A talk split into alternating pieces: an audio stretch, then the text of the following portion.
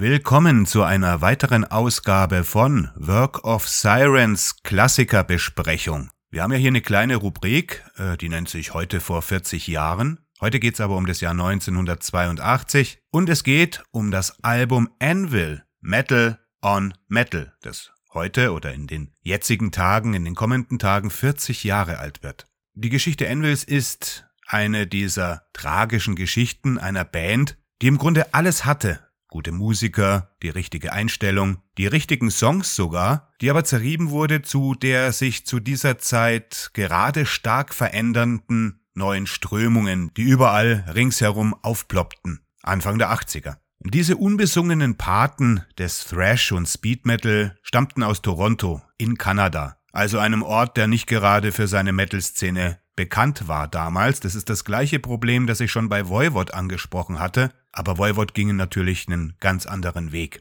Während ihrer kurzen kreativen Blütezeit hatten sie noch viel, viel mehr Pech. Zum Beispiel wurden sie auf einem Indie-Label vertrieben, das sowieso keine große Reichweite hatte. Und sie hatten auch noch das Pech, nur ein Jahr bevor Metallicas Kill 'Em All die Welt für immer veränderte, ihren Klassiker Metal on Metal auf den Markt zu werfen. Nachdem sie bereits 1981 ein erstes Album präsentieren konnten. Aber auf diesem Album ist noch kein eigener Stil erkennbar. Dieses Album, dieses erste Album hört sich noch zu sehr nach dem Worshipping anderer Bands an. Und es ist auch klar bei Anvil, denn im Grunde waren die Jungs alle in erster Linie selbst hingebungsvolle Metal-Fans. Und das ist ja eigentlich ein gutes Zeichen. Das könnte eigentlich als wirkliches Erfolgsgeheimnis normalerweise gelten, denn wer Metal macht, sollte auch ein Metal-Fan sein. Man hört dann auf dem ersten Album viel Judas Priest, ein Song zum Beispiel heißt ACDC, Painted Black von den Stones wurde darauf gecovert und der Rest erinnert eher an die 70er Jahre als an die angebrochene große Zeit des Heavy Metal oder an die Zeit, die gerade am Aufbrechen war. Ein Jahr später, auf Metal on Metal, das 1982 erschien, hören wir dann plötzlich eine ganz andere Band. Eine, die es wissen will und vor allem, die es auch kann, spielerisch. Und hier sind wir bei dem Faktor Missing Link. Metal on Metal liegt genau zwischen dem klassischen Heavy Metal und dem, was sich dann ein bisschen später als Thrash Metal herauskristallisieren sollte und hat sogar Berührungspunkte mit dem Power Metal oder mit dem, was dann später Power Metal werden sollte. Es hat die duellierenden Maiden Priest Gitarren, die Geschwindigkeit von Motorhead und die schweren Riffs à la Sabbath Purple. Im Wesentlichen also das, von dem jede neue Band, die in den frühen 80er Jahren anfing Musik zu machen, beeinflusst war. Und wir müssen uns klar machen, es gab 1982 noch kein Album von Metallica, es gab noch kein Album von Slayer, es gab zu der Zeit noch nicht mal Hellhammer aka Celtic Frost. Selbst Running Wild begann gerade erst an ihrem Demo zu werkeln. Das einzige, mit dem man Envil vergleichen oder in eine Reihe stellen könnte, sind Venom oder Accept, wenn es um die härtesten Bands derzeit geht. Aber Envil hatten eben auch ein sehr komödiantisches Element in ihrem Wesen. Sogar Steve Kudlow alias Lips ließ seinen Gesang vor lauter Albernheit völlig überdreht klingen. Das würde ihn aber später interessanterweise dabei helfen, doch noch Aufmerksamkeit zu erregen, durch Vergleiche mit Spinal Tap.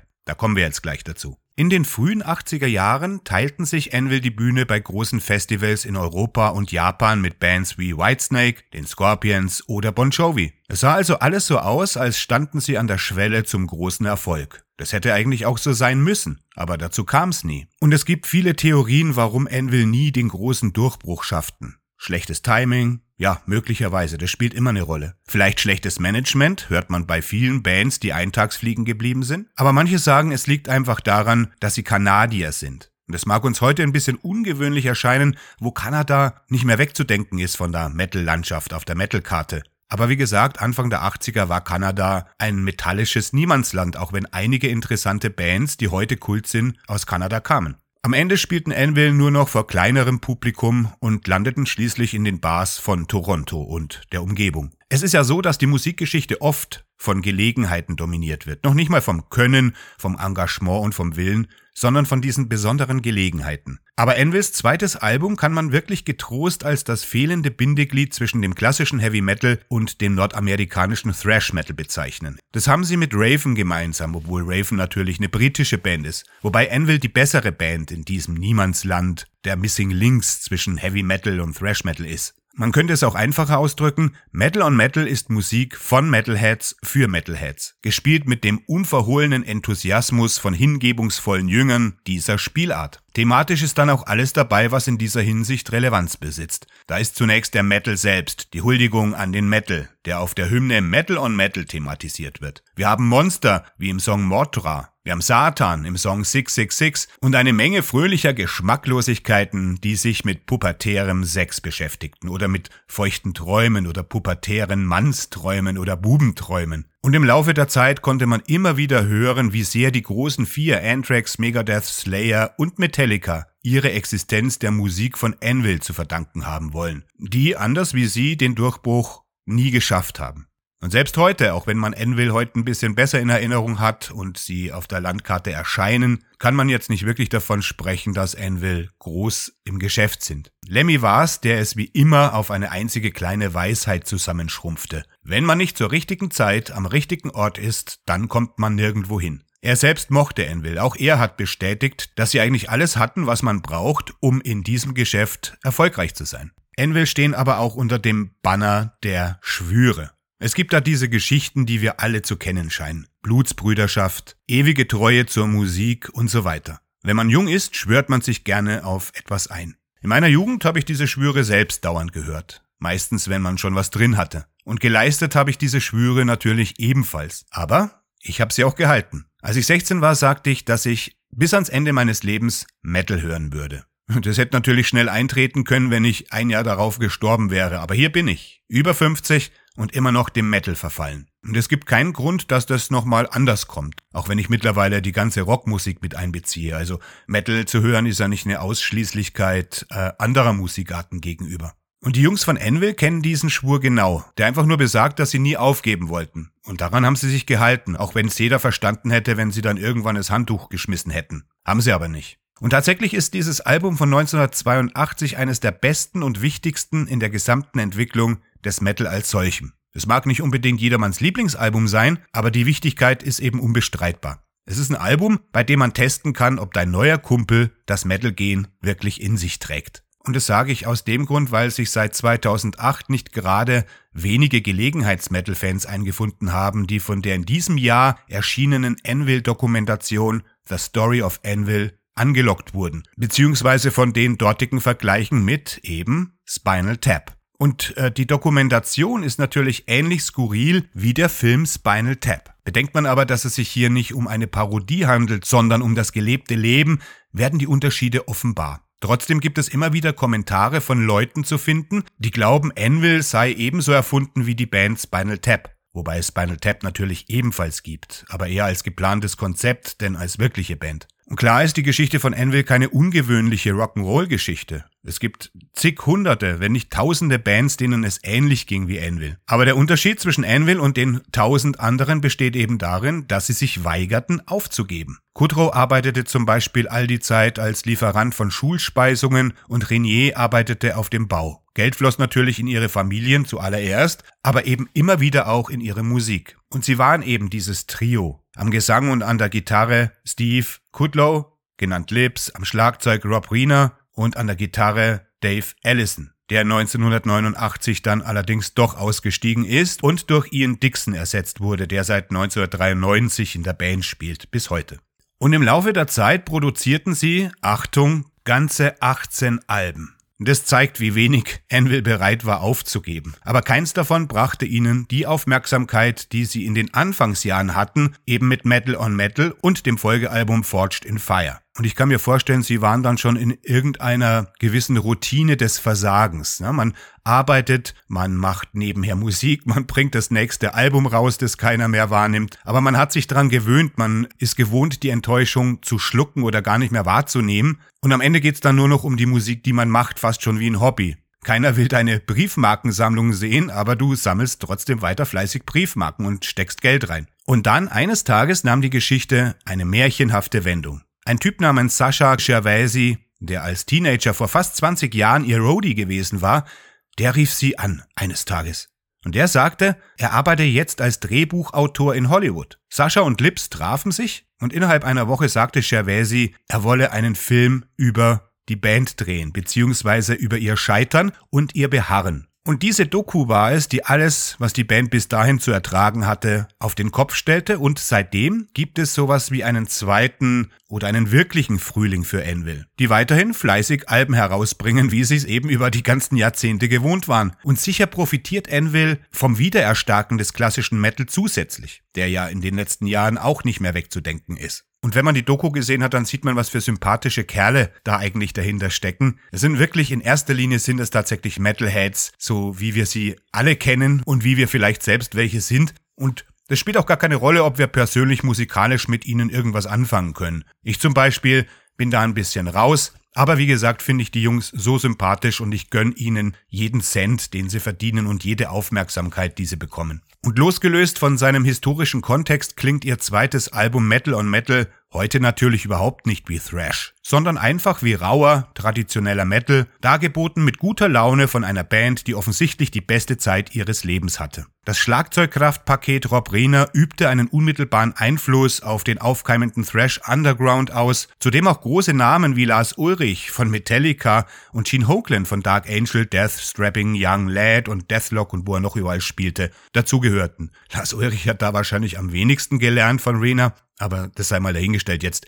Die Technik der Band steht immer im Dienst der Gesamtenergie der Songs. Und diese Energie ist für die damalige Zeit gewaltig, denn Eben, man muss auch, wenn man solche Alben betrachtet, immer den Zeitkontext betrachten. Man darf den nie aus den Augen verlieren. Das passiert fast automatisch, dass man sich alte Sachen auflegt und denkt, was, das soll jetzt das härteste Album gewesen sein in der Zeit. Aber wenn man sich das musikalische Umfeld dazu anschaut und sich da reindenken kann, das muss man natürlich. Ich meine, ich hatte die Zeit erlebt, ich weiß, was damals los war, aber wenn man aus der heutigen Sicht nochmal zurückgeht, dann muss man auch zurückgehen können in das Gesamtkonzept. Und ja, ob es das härteste Album der damaligen Zeit war, dem gegenüber stehen eben solche Power-Pop-Balladen wie Stop Me oder Scenery, die ein bisschen wieder zurückfallen in dieses stinknormale 70er Jahre Hardrock-Korsett. Das hatten übrigens viele äh, der Bands der New Wave of British Heavy Metal.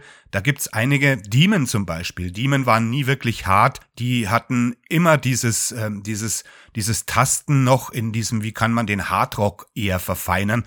Da sind sehr, sehr wenig Metal-Einflüsse bei manchen Bands drin. Wenn es dann die andere Riege gibt, wie Saxon, Iron Maiden, die schon den Drang hatten, vorwärts zu gehen und wo du gemerkt hast, da ist jetzt wirklich eine neue Musikrichtung am Start, die das alte Hardrock-Korsett der 70er Jahre abgelegt hat. Was Steve Kudlow alias Lips an stimmlicher Bandbreite fehlt, das macht er durch seinen Enthusiasmus mehr als wett. Und genau das ist der Schlüssel zur stilistischen Entwicklung, die hier deutlich wird. Metal on Metal hat dazu beigetragen, Thrash und Speed Metal zu kreieren, und zwar nicht so sehr durch bösartige Aggression, sondern eher durch eine liebenswerte Überdrehtheit. Es ist nicht die Art von Klassiker, die den Heavy Metal neu definiert. Stattdessen aber setzt das Album 1982 neue Maßstäbe in Sachen Härte, die unglücklicherweise für die Band in ziemlich kurzer Zeit schon wieder in den Schatten gestellt wurde. Aber so war das damals. Die Innovationen gaben sich in kurzer Zeit die Klinke in die Hand. Während der 70er Jahre noch waren zunächst Judas Priest und Motorhead das Äußerste, das man sich vorstellen konnte.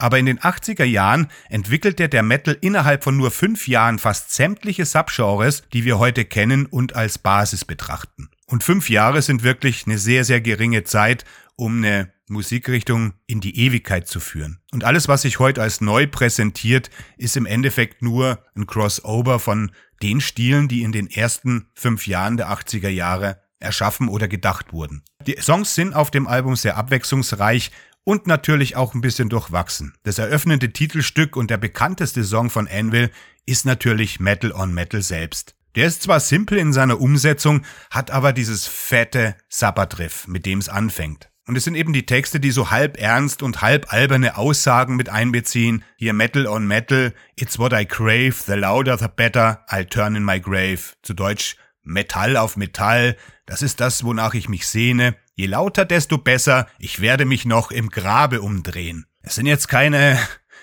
sind jetzt keine Dichter am Start gewesen, aber das spielt auch gar keine Rolle, weil äh, hier geht's um, um die Essenz von etwas, um die Essenz, die hier ausgedrückt werden soll. Und da kann man mitgrölen, da kann man einfach mitgehen, da braucht man kein, keine Ahnung, kein Literaturstudium, ne?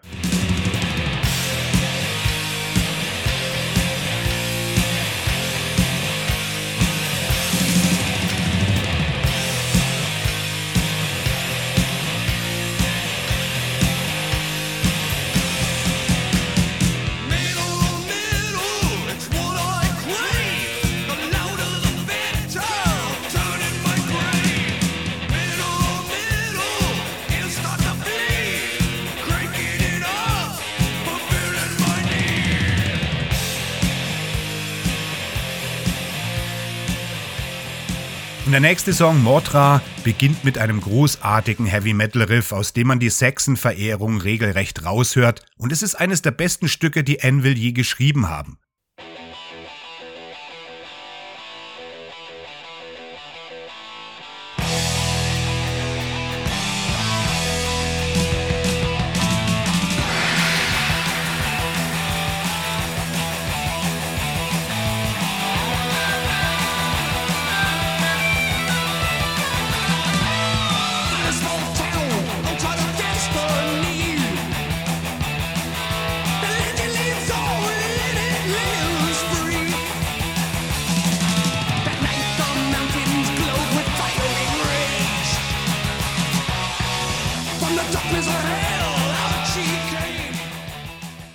Der dritte Song Stop Me, der stellt dann alles, was vorher kam, auf den Kopf und klingt eher wie ein Kiss-Song, den Ace Frehley singen würde oder der auf dem Ace Frehley Solo-Album sich gut gemacht hätte. Und als nächstes kommt dann March of the Crabs, das ist ein galoppierendes Instrumental, das schon wieder dem frühen Thrash zugeordnet werden kann.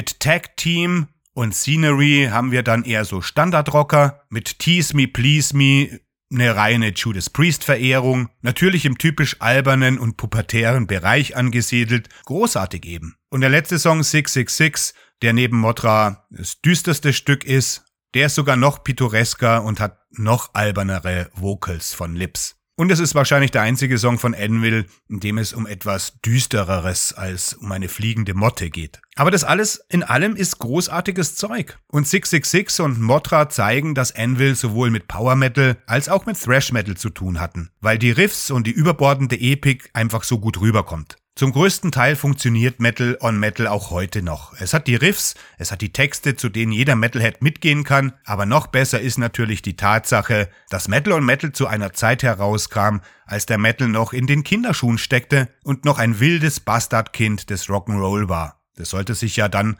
ganz schnell ändern. Die haben ihren Erfolg durch die Dokumentation 2008 verdient. Das ist mein Schlussplädoyer. Zieht das Album nochmal raus, wenn es im Schrank habt und schon lange nicht mehr gehört habt. Feiert dieses Missing Link zwischen Heavy Metal und Thrash Metal und wenn ihr es nicht kennt, lauft zum Plattendealer, kauft euch das Stück, es fehlt euch nämlich in eurer Sammlung. Mir bleibt nichts anderes zu sagen als Keep on Rockin', wir hören uns demnächst.